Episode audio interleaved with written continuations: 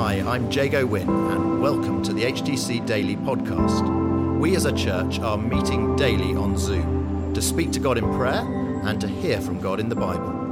For those of you who can't join us live or who want to listen again, we're featuring the daily Bible thought, and we're also including how we're being encouraged to pray each day. Today, it's Hope Johnson. Good morning, everyone. Um, it's lovely to see you all this morning. And today we're going to be looking at the passage um, Genesis 21 1 to 7. So I'll, I'll read it for us now.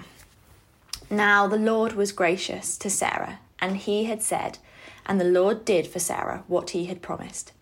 Sarah became pregnant and bore a son to Abraham in his old age, at the very time God had promised him. Abraham gave the name Isaac to the son Sarah bore him. When his son Isaac was eight days old, Abraham circumcised him, as God commanded him. Abraham was a hundred years old when his son Isaac was born to him. Sarah said, God has brought me laughter, and everyone who hears about this will laugh with me. And she added, Who would have said to Abraham that Sarah would nurse children?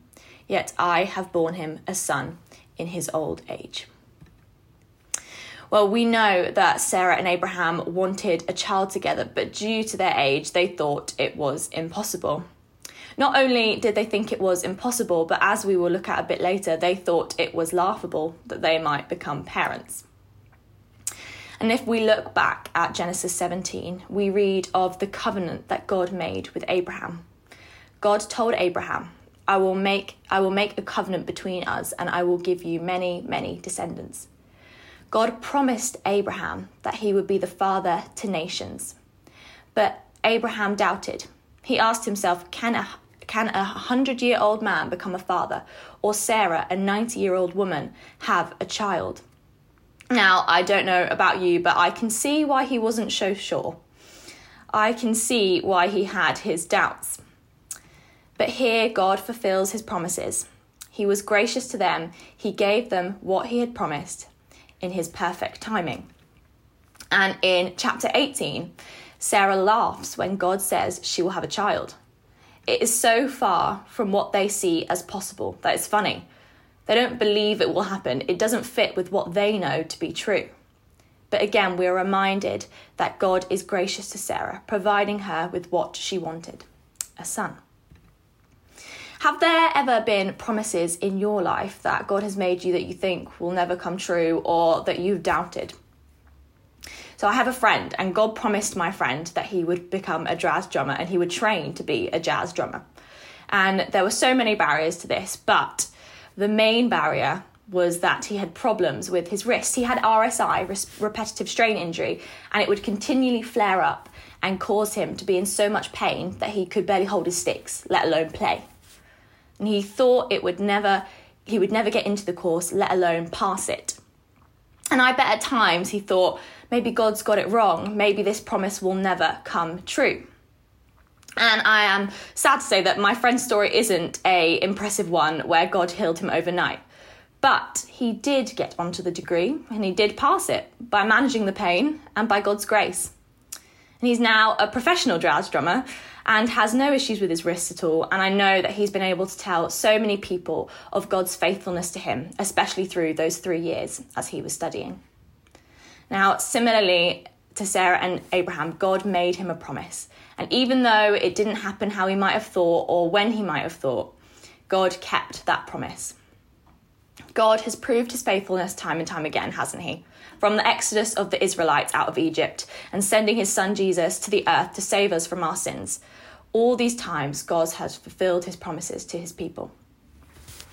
And God sent his son, Jesus, to show us his ultimate faithfulness. He sent his son to die on a cross, as was foretold, to save us from the sins of the world. And Jesus was living proof that we could and should trust in God's promises and be expectant for all that he does. So today, I just want to challenge us in two ways.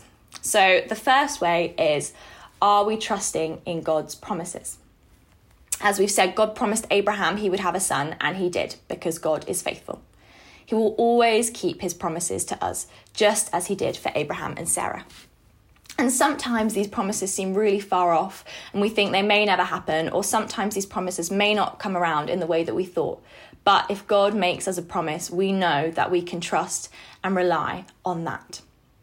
And the second way I want to challenge us is are we expectant of God? Are we like Abraham and Sarah? Do we doubt God's ability um, and laugh at his promises?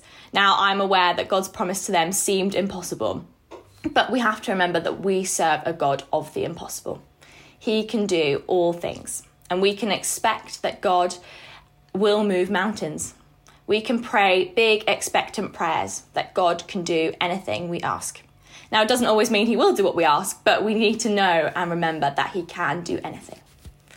So, I'm just going to give us a minute now in silence to take um, some time to thank God for all the promises that He has made in our lives, but also to think about how this week you can pray some big, expectant prayers.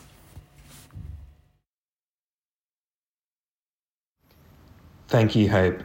This morning we pray not only for our own expectation levels, but for the expectation levels of the whole church to be raised as we seek God for all that we're longing for Him to do. And in particular, we prayed for Alpha, which begins today, both in the morning and the evening, and prayed for people wherever they are on the uh, spectrum of having doubt or faith in Jesus Christ, that they may uh, know Him more and more, that unbelief may go, and that people would live in the fullness of life that Jesus offers them.